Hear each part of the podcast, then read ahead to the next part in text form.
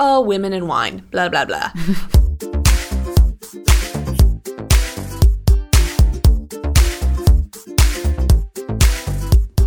this is Queen speaking. What's the difference between a boss and a queen? When you're a queen, you're owning every aspect of your life. From work to money to relationships, there are no boundaries. You can't pause who you are. The challenge is how to own it. What makes you you? We're in this together. Let's break out of our comfort zone and learn the tools to rise to our own potential. Hit your goals, then set the bar higher. Ready to join us? Hey, Sid. Hey, Brian. What is happening? I'm feeling really good today. Just being here with you. The only ready. good thing about the day. I think, you know, sometimes you just need. I always say, well, it's not my thing, but like the peak in the pit is someone always tells me there's a peak in a pit of your day. For me, it's a joy button. And today, you're my joy button. Aw, Yeah, I needed that. you are. Everybody should have a joy button every day. Queen speaking. Joy button. Joy button. uh, so, uh, what's an update this week, Braun? Sue, I know that we've talked in the past about how I've had a hard time doing nothing. Yep. We've made some strides. Progress. Yay! I was gonna say finally, but I truly believe everybody does everything at their own pace. Yes. So instead of finally, it's I am so excited for you. yeah, it's because it's a pace thing and It it's me like this exact scenario was me having a slow weekend, mm-hmm. which is now one of my greatest joys. Yes. and I'll do everything, you know, in the evenings during the week, but to have a slow weekend is really amazing. Yeah. And so after my second day of having no plans and kind of like leaning into that and embracing it, I felt that temptation to fill it with distractions. Mm-hmm. And so I actually like embraced and recognized OMG, I'm feeling this thing and want to distract myself with social media. Right. And I was like, you're doing that thing where you're saying to yourself, go distract, go find someone who's available to like do a thing. Yeah. No, no. Instead, accept the fact that you're feeling that way, but embrace that you still have this time to yourself because you don't have this very often. And so, what is a thing that you can do to celebrate this free time? That's a lot of solo thoughts to roll through all at once. It all And, like, happened. put into place every step of the way. Yeah. And but so, it's good. So it was one of those things where I was like, okay, I could either sit on my phone and scroll through Instagram, Mm-hmm. which is non fulfilling and actually makes me feel really bad. I recognize also now how bad scrolling through social media makes me feel when I'm doing it mindlessly. Yes, when you're not like on when you're not like looking for recipes or looking for like to see what friends are doing or wedding photos or whatever, but you're just like I have nothing better Mm-hmm. like time do. kill. Right, Yeah. exactly. So I ended up tackling a home project instead, which was like a okay, here's this thing that I need to do, which isn't very time consuming, but it was like, let me do this thing instead and then embrace like do something productive versus doing something that detracts from my life and my experience. And I feel awesome having organized part of my basement that was just like a total disaster. That just needed to be worked on. yeah. I always feel like there's this moment too where you're just like, if I don't have enough time to do everything, then I should just mindlessly scroll instead of like chunking things out and saying like, even though I can't do it all, then I can just do this much and that's okay because mm-hmm. that's what I have capacity for. That's what I have time for. So that's awesome. And that's been working for me. And I think the biggest thing is just recognizing when I'm feeling the temptation to Scroll. scroll. Yeah. Or pick up a book. Yeah. I hear those are good too. that didn't happen though this weekend. That's it's okay. I That's didn't okay. want that. No, you needed to do active things. Yeah. And the the basement was an active thing. Yes. So that's good. What about you? So I realize we do this every week, and I enjoy this part of our conversation because I think it just helps, like, for everybody who we talk to and just say, like, this is what I'm working on. I feel really good about it. But I've been feeling like I've been jumping around a lot lately, mm-hmm. and I've been like, let me work on this for two minutes, and then let me, like, update on this for a couple minutes. So I'm changing my own format within our format. And I am going to consciously work on one thing for at least like three to four episodes. So like that. consciously doing the same update, but hopefully that propels me to move it forward instead of just kind of saying like, "Oh, I meal prepped this week," and then for the next five weeks I have not meal prepped. so to like stick with one thing and hopefully do that thing where they say like 21 days makes it a habit. So I thought it was 90 days. is it? I thought it was 21.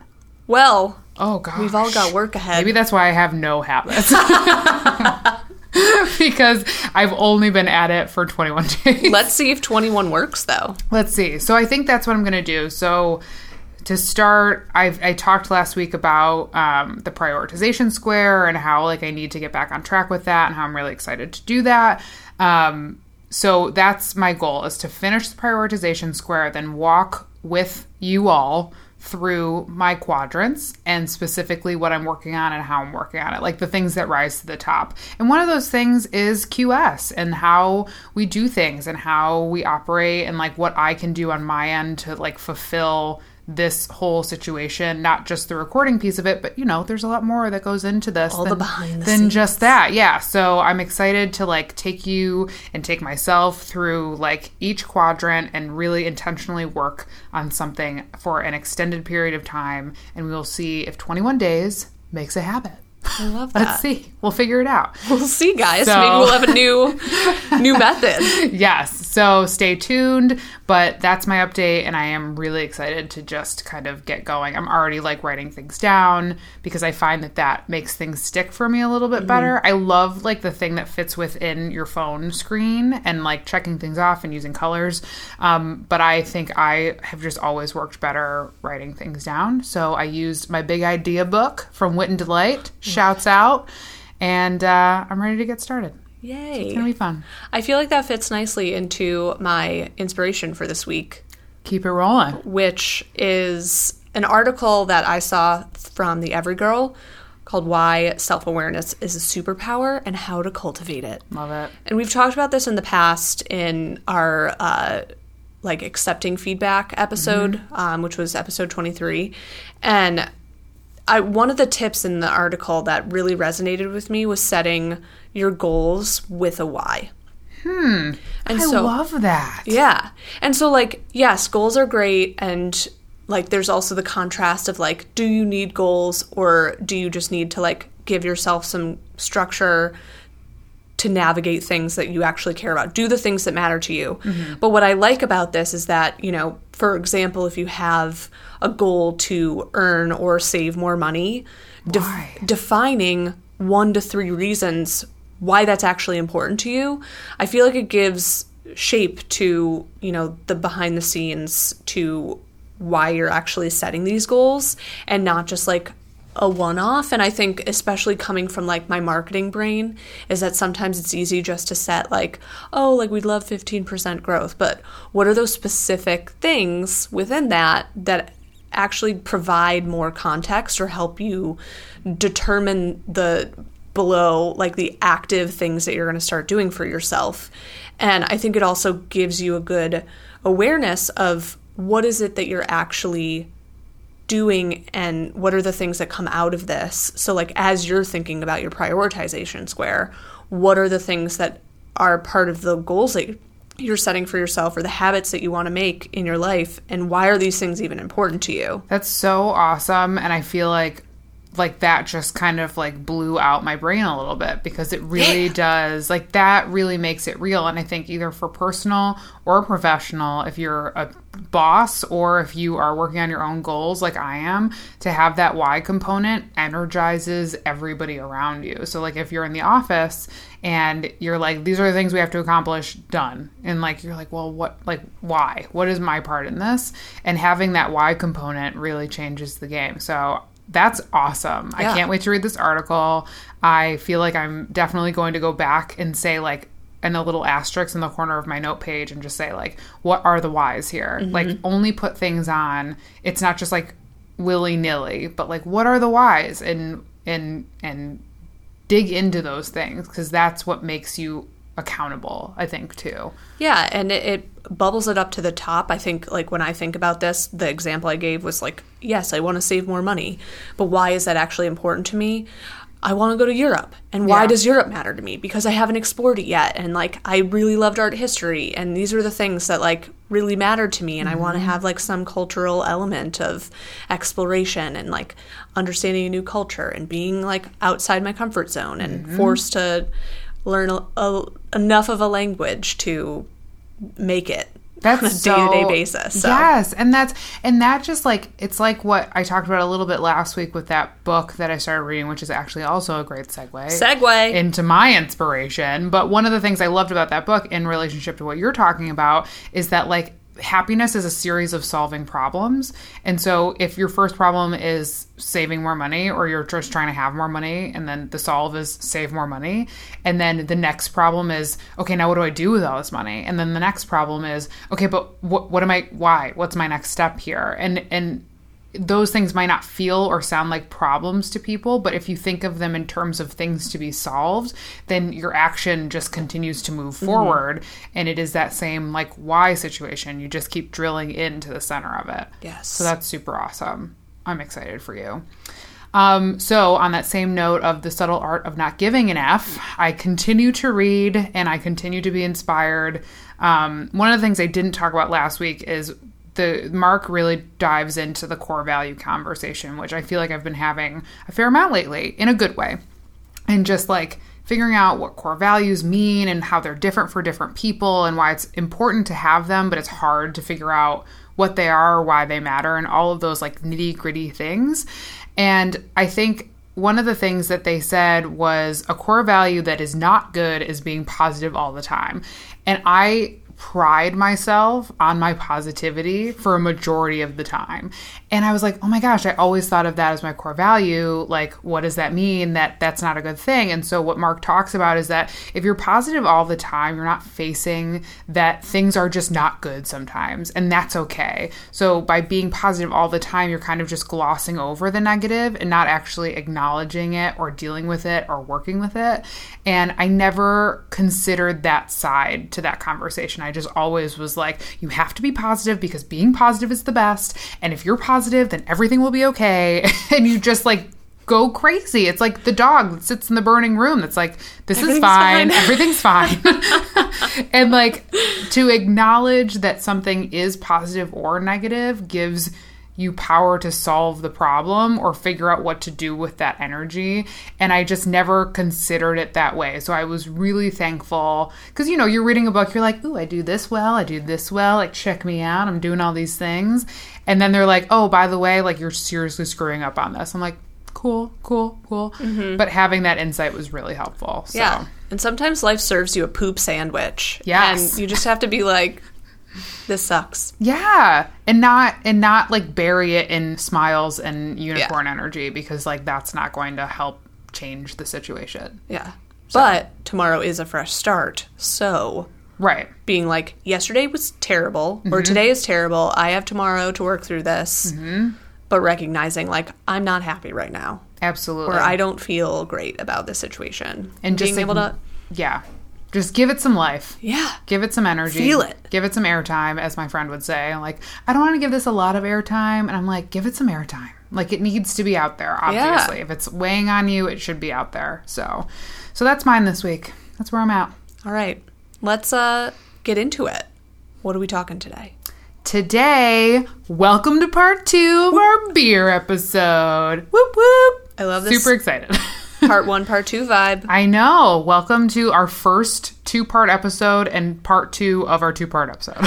Cheers to commemorating this moment. we'll cheers later with beer, obviously. So, uh, if you listened last week, we kind of got you started on some of the ins and outs of beer and like, you know, flavors to pay attention to, all of like the styles kind of thing. And this week, we're going to be talking about the next step to that of how you pair those flavors of beer with some of your favorite food, which tends to be my my favorite part of the conversation, but I do think you need like the groundwork laid as you walk into the food part of the conversation so you know what the next step is. Like if you know what you're looking for for beer, then now all you have to do is look for the food that you like. So, Yeah, I feel like what's great about this conversation too is that obviously there are multi layers, but I think it's fun to think about beer and food as another element because I think every time that we get together with friends, there's it's always primarily focused around wine. Yeah. And we've talked about this before in many occasions, but mm-hmm. I think it's important to say like, hey, let's mix it up and let's think about things in a different way and like just as we challenge you to think outside the comfort zone, we're doing the same for ourselves.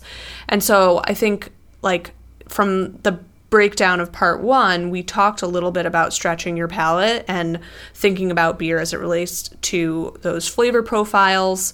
We talked about hops and yeast and malt and what that does for you as you're tasting different beers. But I think what's really cool is that now adding the food element to it takes it to a whole nother level. Mm-hmm.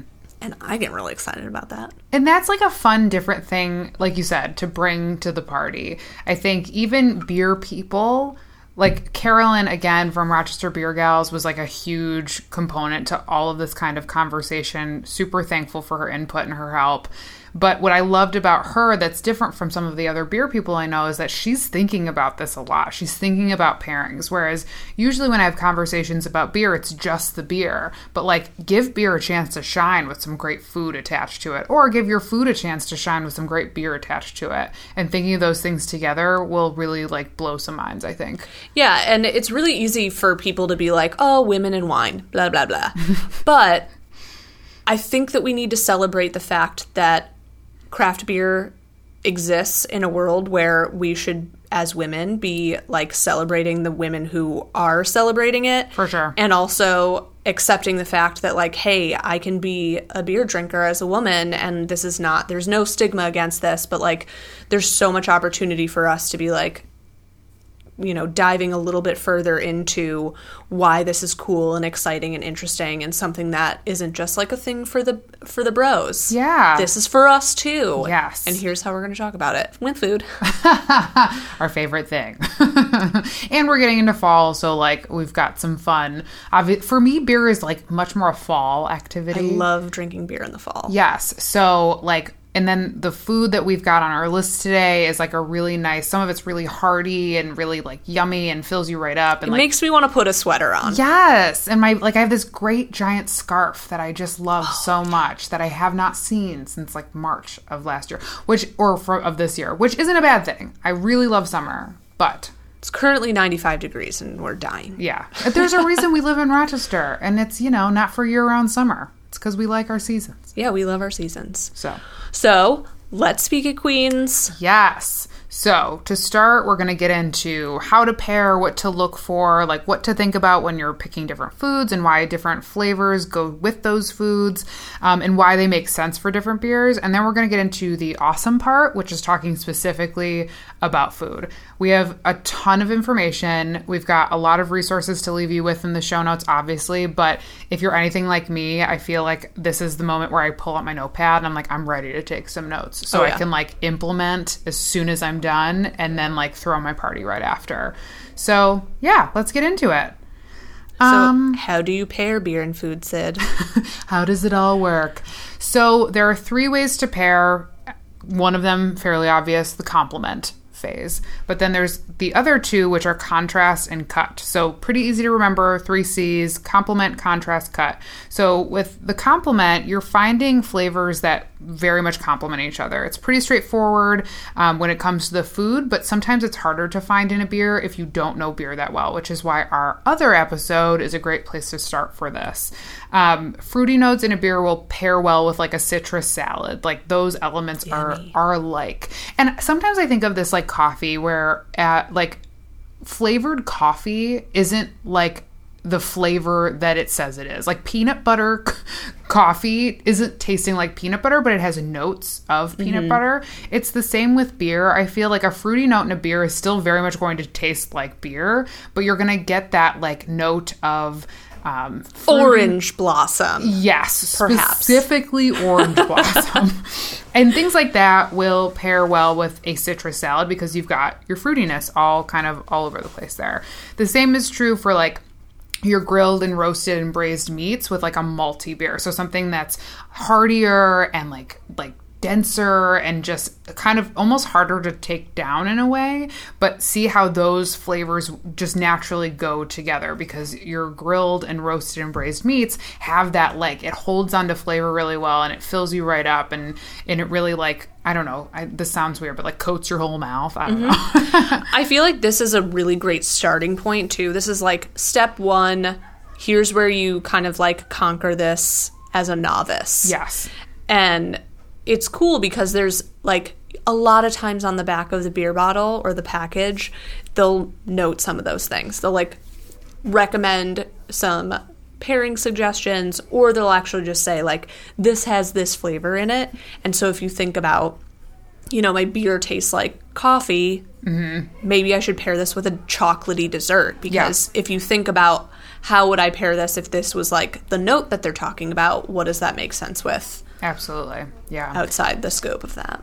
And in that same breath, like if you're looking at something that's got like a really aggressive flavor to it in a beer, like an IPA is just like a super hoppy, it's going to like kind of be very pungent, it's going to like kind of get you in the face a little bit. It's not going to go well with like a light cheese because it just completely masks the flavor of the cheese. And if mm-hmm. your your goal is to have things that go well together and not just like be like, "Oh, I like beer and I like cheese." Like that's fine. But if you're really looking to intentionally pair things, like think about that punchiness and like an IPA, we'll get into this later, but an IPA is super punchy. So you're going to want it to go with a punchy cheese, like a blue or something like that. So yeah, I'm like, "Oh, that sounds so good right now." Um so think about those things like when you're shopping and you're looking at things and like you said, looking at the back of the bottle like with wine, very helpful. they like sometimes just give you the Sometimes notes they make it easy for you. right there. Yes. So, one example that Carolyn gave that I thought was really great and obviously very obvious was a pasta- a pastrami sandwich with a rye IPA. And she's like, think rye on rye. And I was like, huh. That to me is like my I'm immediately going to do that. I'm so excited about that. By the way, we should mention in case you didn't listen to the last episode, Carolyn Stiles is our resident beer expert from Rochester Beer Gals and She is. she sourced us lots of great info. She did. And she was like just the bee's knees. This is the thing she loves. And it like when she sent me the note back with all of the information that she was ready to share, I was like, this is a literal encyclopedia. This is a lot of information, but all of these things that I wouldn't have known otherwise. And mm-hmm. something as obvious as a pastrami sandwich with rye, with a rye IPA, she's like, that is what a complement is, but I just don't think in those terms. Yeah. So, So that was fun. Now we're going to make it a little bit more challenging and talk about contrast. Contrast is tough. I feel like this is a hard one to nail. I, you know, it's like sweet versus sour, bitter versus sweet, like just things that generally don't go together but the reason people pair in contrast it's because some of the flavors can be can be enhanced or suppressed Yes. so that's a thing that you want to think about if you are looking to like up your game a little bit i feel like this is for the not like novice level pairing but the kind of bumping it up a notch. Um, and, you know, it's not good or bad, it's just really based on your preference. So, one of the examples is an IPA with spicy foods actually enhances the spice of your food. And this can be really dangerous because if you like spicy food, like really spicy food, then this might be your just whole game. This might be something you're really into. But if you aren't, that IPA will just really enhance that flavor. And even if it's just like a touch of cayenne, that cayenne just amplifies in general. And that just becomes, you know, a little uh, a little aggressive. aggressive little for, aggressive really for quickly. your life. So, in terms of a positive, are there any ones that are like the good contrast that we want to have? There are. So, and this surprised me, but a dry stout with oysters, which oysters are your fave. I love oysters, and I always go to champagne or a martini, depending on. I've never ever in my life paired beer with oysters. I'm so excited. This is really exciting for that reason because you're just like, oh my gosh, this is a whole new world for me. And for oysters, because they've got that briny sweetness with them, they the dry stout has that chocolatey, roasty note, and that kind of just contrasts well. Which I'm just like, does it though? And it really makes me want to try it because I'm tasting it in my mouth and I'm so excited. Yes, because it's just like, oh, those feel so different. Should they go together? But that's why, you know, one of the things is like, it's hard to do. It's hard to find a contrasting pairing that's actually going to work, but it's really exciting when it does, like exactly with your oyster situation.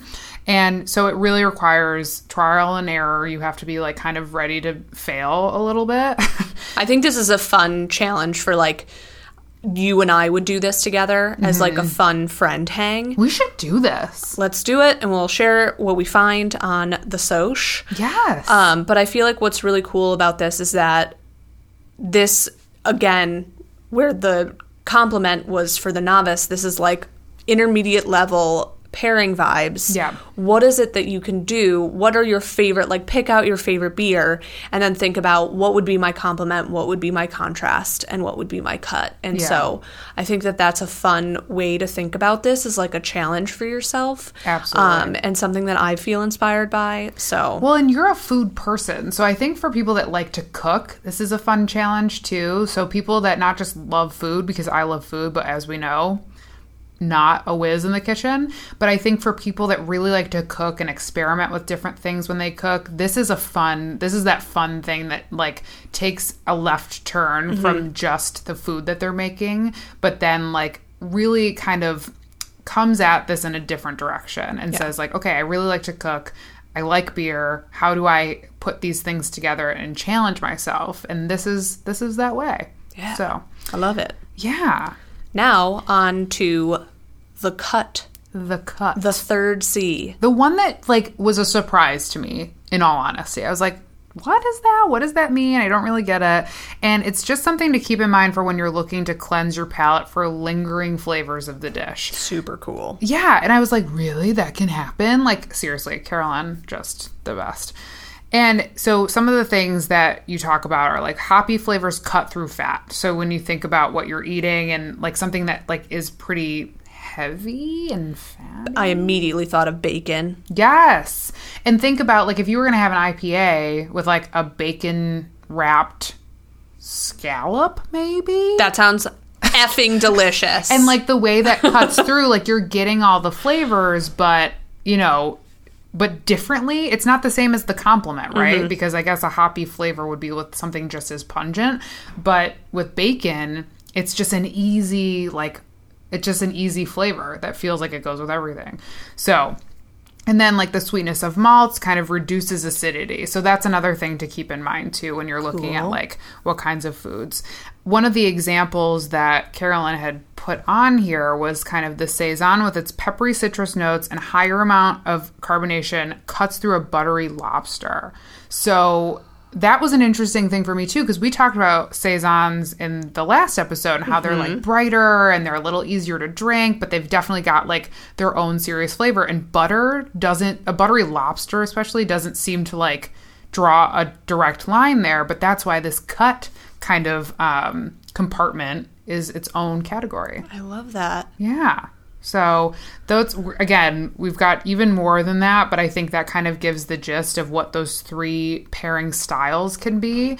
And I think again, to have that contrast be your challenge, but the complement be your like, look at what I'm learning from the novice perspective is really fun. Yeah, and this leads into kind of the the favorite element of this conversation and why we started thinking about this in the way that we did is just like what when you're having a gathering, I think it's always like we kind of have our go-tos. So what can you bring that adds a different element and like thinking about the theme nights or like what kind of consistent elements of a meal are you bringing to the table? Pun intended.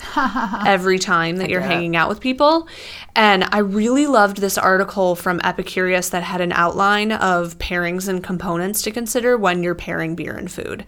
And one of my favorites, because I always think about things on like a themed basis. Mm-hmm. Obviously. Or, like- the party planner. I I have just a consistent like repertoire of things that I love making on a regular basis. So, from a burger, pizza, and wing night, mm-hmm. go for an ale that's super full bodied and a little fruity, which I think is really fun because you wouldn't necessarily think about that go to. I would just be like, oh, give me like something Light. light. yeah. But to do something that's a little fruity to um, I wonder what one this di- this is. Maybe it cuts through the I feel like the cheesy fattiness. Exactly. Again, with that fat and just having that cut directly to each flavor, and you get a sense for Yeah. everything that you're having, including the beer as well as the food. And I feel like a fruity element of a beer paired with like a spicy chicken wing. Yum. I'm so starving right now. All of a sudden, it's past dinner time, and I just really need to eat something.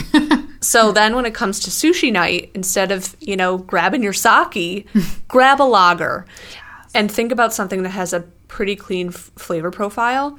And I think that this is really exciting because a lot like lagers kind of had like a for a while a bad rep and or at least just like uh, they're whatever. Like people were kind of thinking about craft beer in the very intense like IPAs and like the fun flavors and Yeah. all that stuff.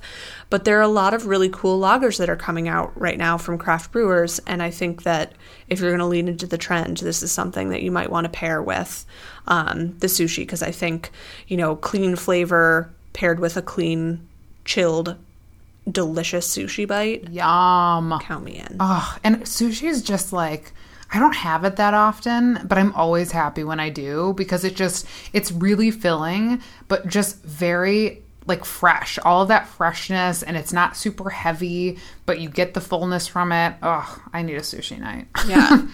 and then when you're thinking about takeout, Indian, Mexican food, or maybe you're like prepping a cheese platter for friend hangs, mm-hmm. Pilsners with a little hoppy light flavor is a really cool option, especially another one on the trend like new beers coming in hot. A lot of craft brewers are revamping these too. Um, and it, it this is another one where I think it, the pilsner helps to cut that flavor. Where you're have like especially with Indian and Mexican food, there's packed with flavor, and so to have something that kind of um, balances it's that, that out. palate cleanser. Yeah. yeah, exactly. I, I, what I loved about this topic is that we were learning so much too. So I feel like the next time I go into a store or to a restaurant, I have a better idea of not just like picking the thing that I always pick as far as beer goes, but really being intentional about what I'm pairing with my food Mm-hmm. and not for like, you know, the blow your mind flavor profile all the time, but something that just like naturally is supposed to go together based on the flavor that they have. Yeah. And that's like an exciting thing to think about for the next step. And we have places, and there are probably places all over the place that do beer pairings just as much as people do wine pairings. Mm-hmm. And so let's let's get into those. I think we should make that a goal for the fall is to do a beer and food pairing, like go, attend an event so we learn something new. Yes. and then try it ourselves. yes, we're all about that education and then reflection and then doing it ourselves. Oh yeah. That's a thing. I'm learning about that in school right now. Oh, so I'm now just taking it in and reviewing it all the time. so the next like kind of section that we're talking about are specific types of food and kind of what goes well. But I think again this goes back to that complement, contrast, and cut conversation and why each goes with which one and for what reason, if you were able to follow that. so with barbecue and like the meats in general, not like charcuterie, but just, you know, your cooked meats like chicken, things like that. A lot of what they're talking about here is the pilsner, the ales, like something that is going to be that palate cleanser off of something that is uh, not super heavy, but like rich. Yes, like your burger with your slaw and your grilled watermelon.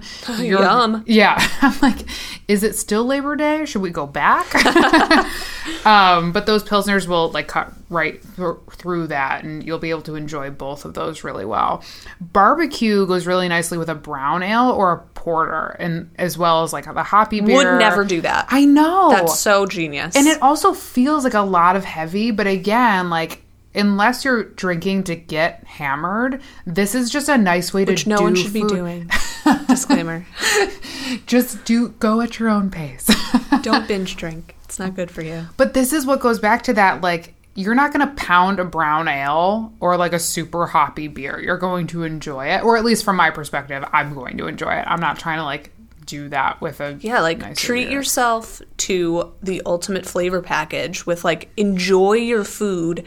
And I think this even comes into like food and mindfulness a little bit of like mm-hmm. don't Oh, just chug your beer and scarf down your food. Like enjoy the elements of what you're actually eating and sipping. Absolutely.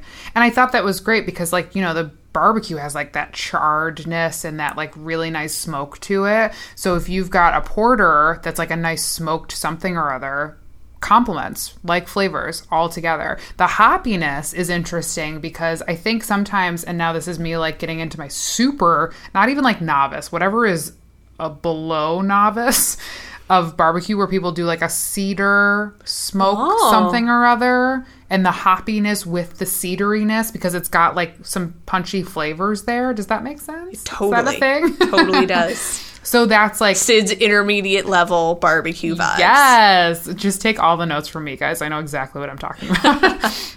but those flavors are going to go well together, even if it feels like, ooh, is this too much on one end or the other? Um, this one got me. The slow cooked short ribs.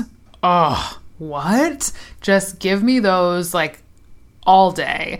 But that, you're going to get a double IPA. I'm immediately like, so I'm thinking about a short rib recipe that I made with wine, and it was like slow braised and amazing and delicious, and just like melt in your mouth. Oh, I'm now 100% going to make this with beer next time mm-hmm, and just totally change up the vibe. yeah. Oh my God. I feel like we're we're putting something together here. We're getting real excited about our own notes that we wrote ourselves, guys. It's like we look at them and then you really dig into it and you're like, wow, that looks really good. I, and it's also very much dinner time for both of us, so I'm so hungry. Yeah, and all this just looks like you could put it on a table in front of me and I'd have at least six bites of everything. Yeah, and I was to all have, the a, beer. a salad for dinner. That's Screw that. Throw We're that idea out the door. barbecue.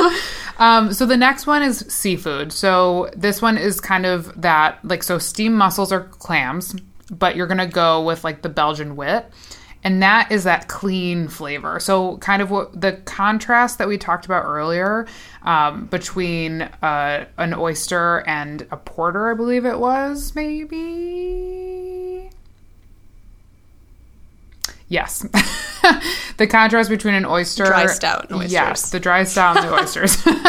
so those were the contrasting flavors. Steam mussels and clams with the Belgian wit is that's the complement. So you're gonna get like that clean, very like smooth flavor. They all go together, very crispy. Um, and then salmon with your blonde ale.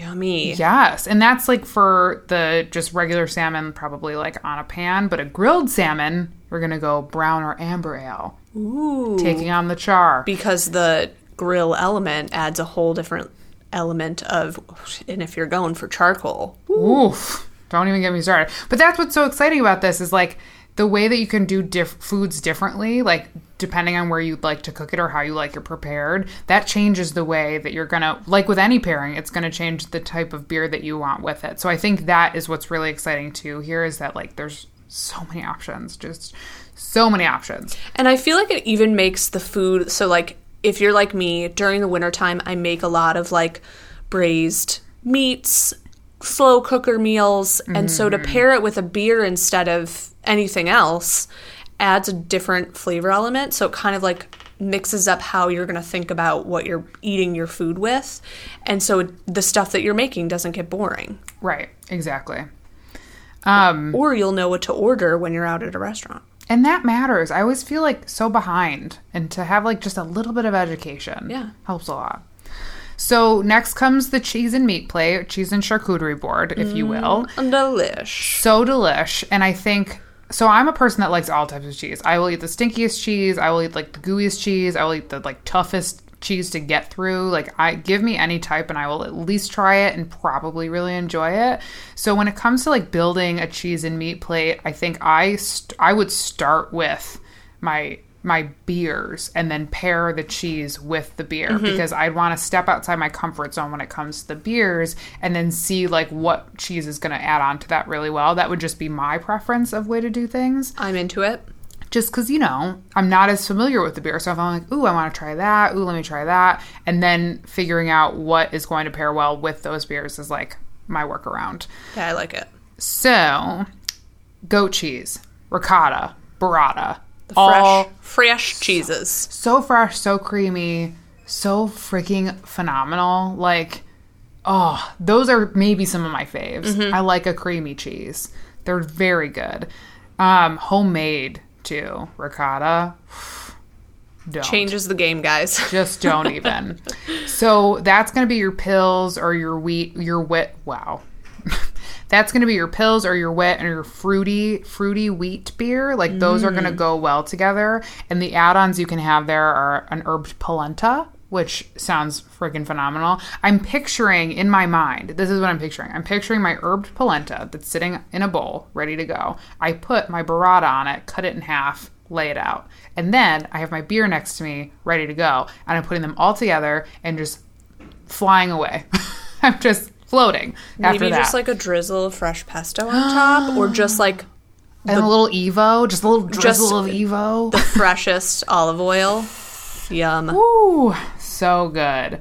So with cheddar cheese, this is what's exciting about cheddar cheese is that you can get kind of a gamut of flavors with your cheddars too because you've got like the light, the mild, and like the super hardcore. Yeah. So you've got the same thing when you're thinking about complements. Think about what level of cheddar you're getting as well because if you've got like a light cheddar or mild cheddar even, going super aggressive IPA isn't going to go well together. But if you go super aggressive cheddar and super aggressive IPA, then you've got like flavors working together. Yeah, I feel like the like crystallized super aged, like twenty year aged cheddar that we love would be so great with a crisp IPA. Absolutely. And I think that's kind of all you need to say about the cheddar is that like just thinking about what the strength of the cheese is and then the strength of the beer mm-hmm. and you'll learn how to recognize those things or ask about them. So like if you're just learning about beer, really looking at like how aggressive they are or if you have an opportunity to do a tasting then you'll know for sure. Yeah. But that's when you can go back and look at your cheese and be like, "Okay, is this a mild? Is this a light?" and kind of go from there.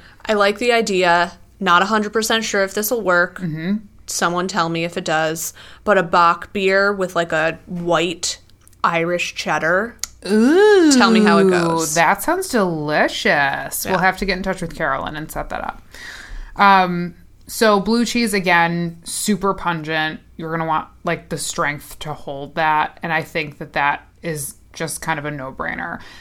That seems like a good place to start. If you like like an aggressive cheese, if you're st- if you can stomach that both in nose and stomach area, then I feel like that would be a really fun place to go because you get really flavorful beer and then you get cheese that's like that matches that flavor. I think I would get a little lost for like so for a creamy brie, you're looking at like a saison. So it's like that crispiness and then the creamy brie has flavor, but it's not nearly as like aggressive as like your aggressive cheddar or your blue. Mm-hmm. So I feel like I'd want to start with a blue personally if it were me.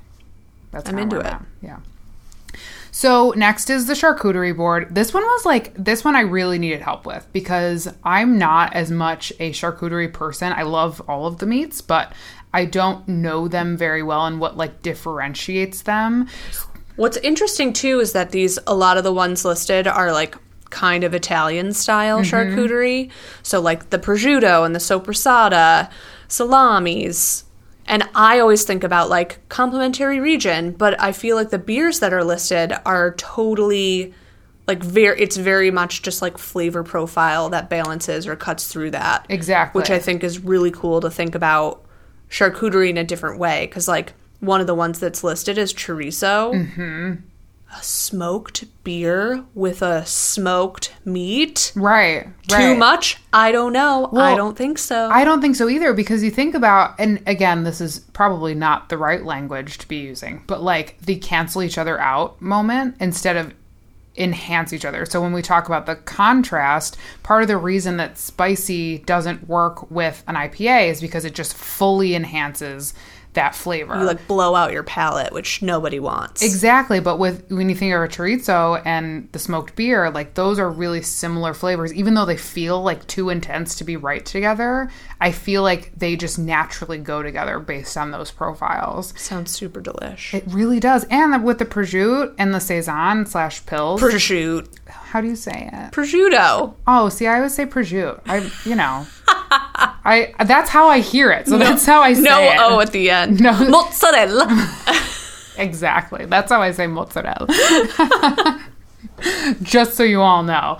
But yeah, so the ones that are on here, if it's a mild flavor, it seems to go with like a mild beer. But some of these meats, like um, it looks like the sopressata sometimes has like a little uh, pepper pepper nub in there. Heat and some fat. Exactly. So you've got like a brown ale because that and that seems like a cut situation. Mm-hmm. Cuts through the flavor.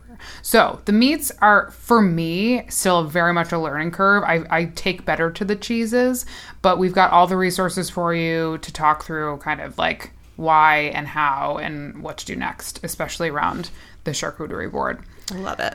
So next is pickles. I'm not going to do a deep dive, but pickles apparently go really well with beer. This is like a shocking surprise thing. I love a pickled anything, but the concept of putting a pickle and a beer together Intentionally. Just- not as a mistake. in my head makes sense. Right.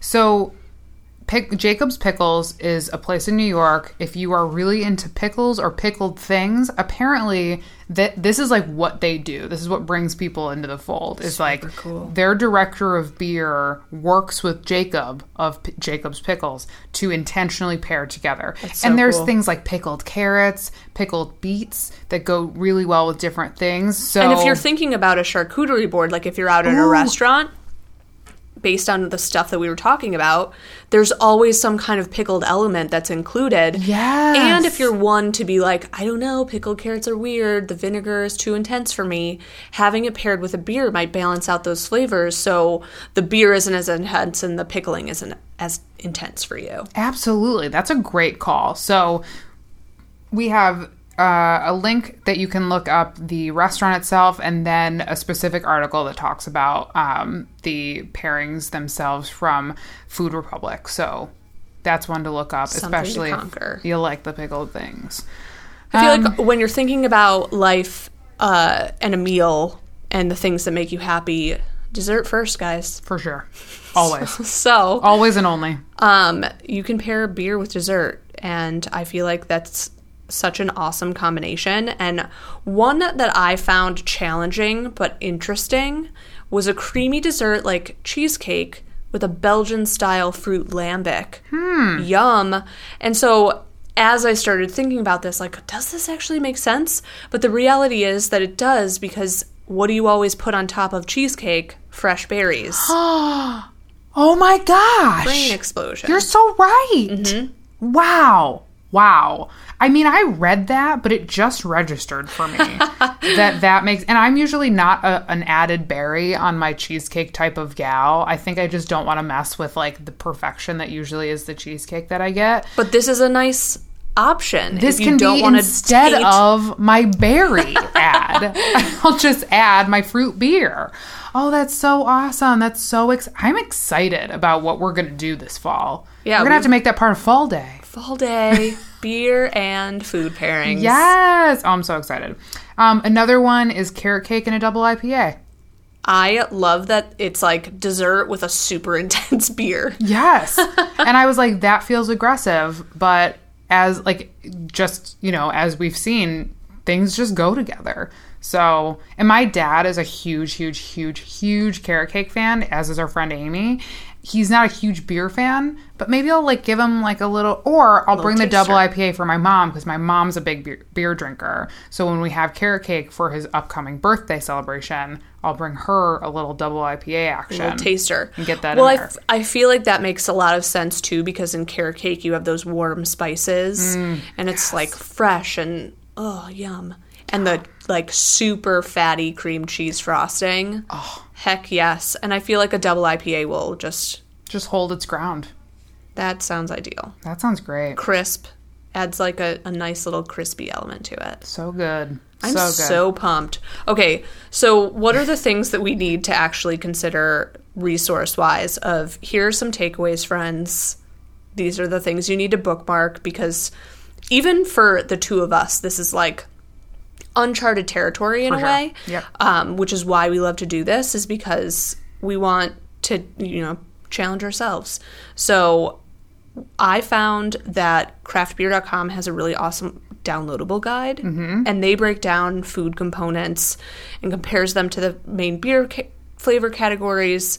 Um, I know we talked about, you know, Rochester Beer Gals and the pickling element. We'll have links to all of those in our show notes. Absolutely. Are there others that you you feel like are ideal? Yeah, I mean, Carolyn provided a one sheeter on pairings that look like printable, just easy take Throw- out Print it out, put it on your fridge. Always have it for as your a next gathering. Yes, and take it to the store with you. Like no shame in my game. I'm just bringing that giant piece of paper with me and just going through the aisles trying to find stuff. Um, and then there's a guide from the Brewers Association, which is really helpful and, and a good guide to kind of say like, what are you looking at? What are you looking for? All of the things that you know a guide does. It's really really helpful. Breaks it down. Yes. And as we said, Rochester Beer, Beer Gals, but there is like a Pilsner specific post that Carolyn provided that I think goes like that deep dive route if that's the kind of the one that you're into. And I thought that was really helpful as well. And I feel like this is great too because pilsners sometimes get, you know, not the love that they deserve. Mm-hmm. And she does a good roundup of some worthy pilsners that you should be stocking your beer fridge with. Absolutely.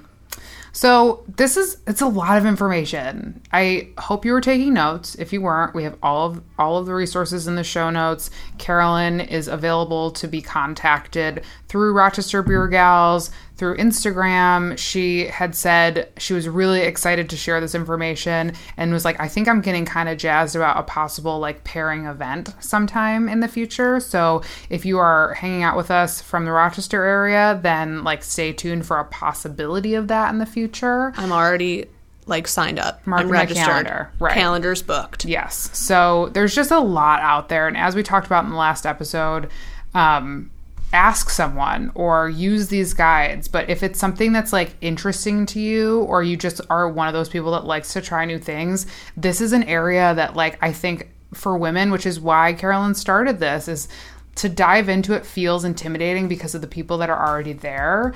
But there are a lot of women doing this too and making beer and owning breweries and owning bars. So, like, talk to them because they're ready to educate you too. Um, and I'm to be one of those people. so, I'm excited. Amazing. Um, I think, especially in our land, we're definitely going to start experimenting with this at our next hang Yes, immediately. for sure. So we'll definitely take a picture of like what worked and you know post about it on our Instagram. But if there's anything that you guys find that's really interesting and cool, definitely share it with us. But Mm-hmm. We've got we've got some work to do. I'm excited. I am too. This is like the fun homework assignment that I never knew I needed. So, let's do it. Shall we break? Let's break. Feeling like a queen yet? Find us on Instagram and Twitter at queen underscore speaking and tell us all about it. Find episode links and show notes at queenspeaking.com. See you next week.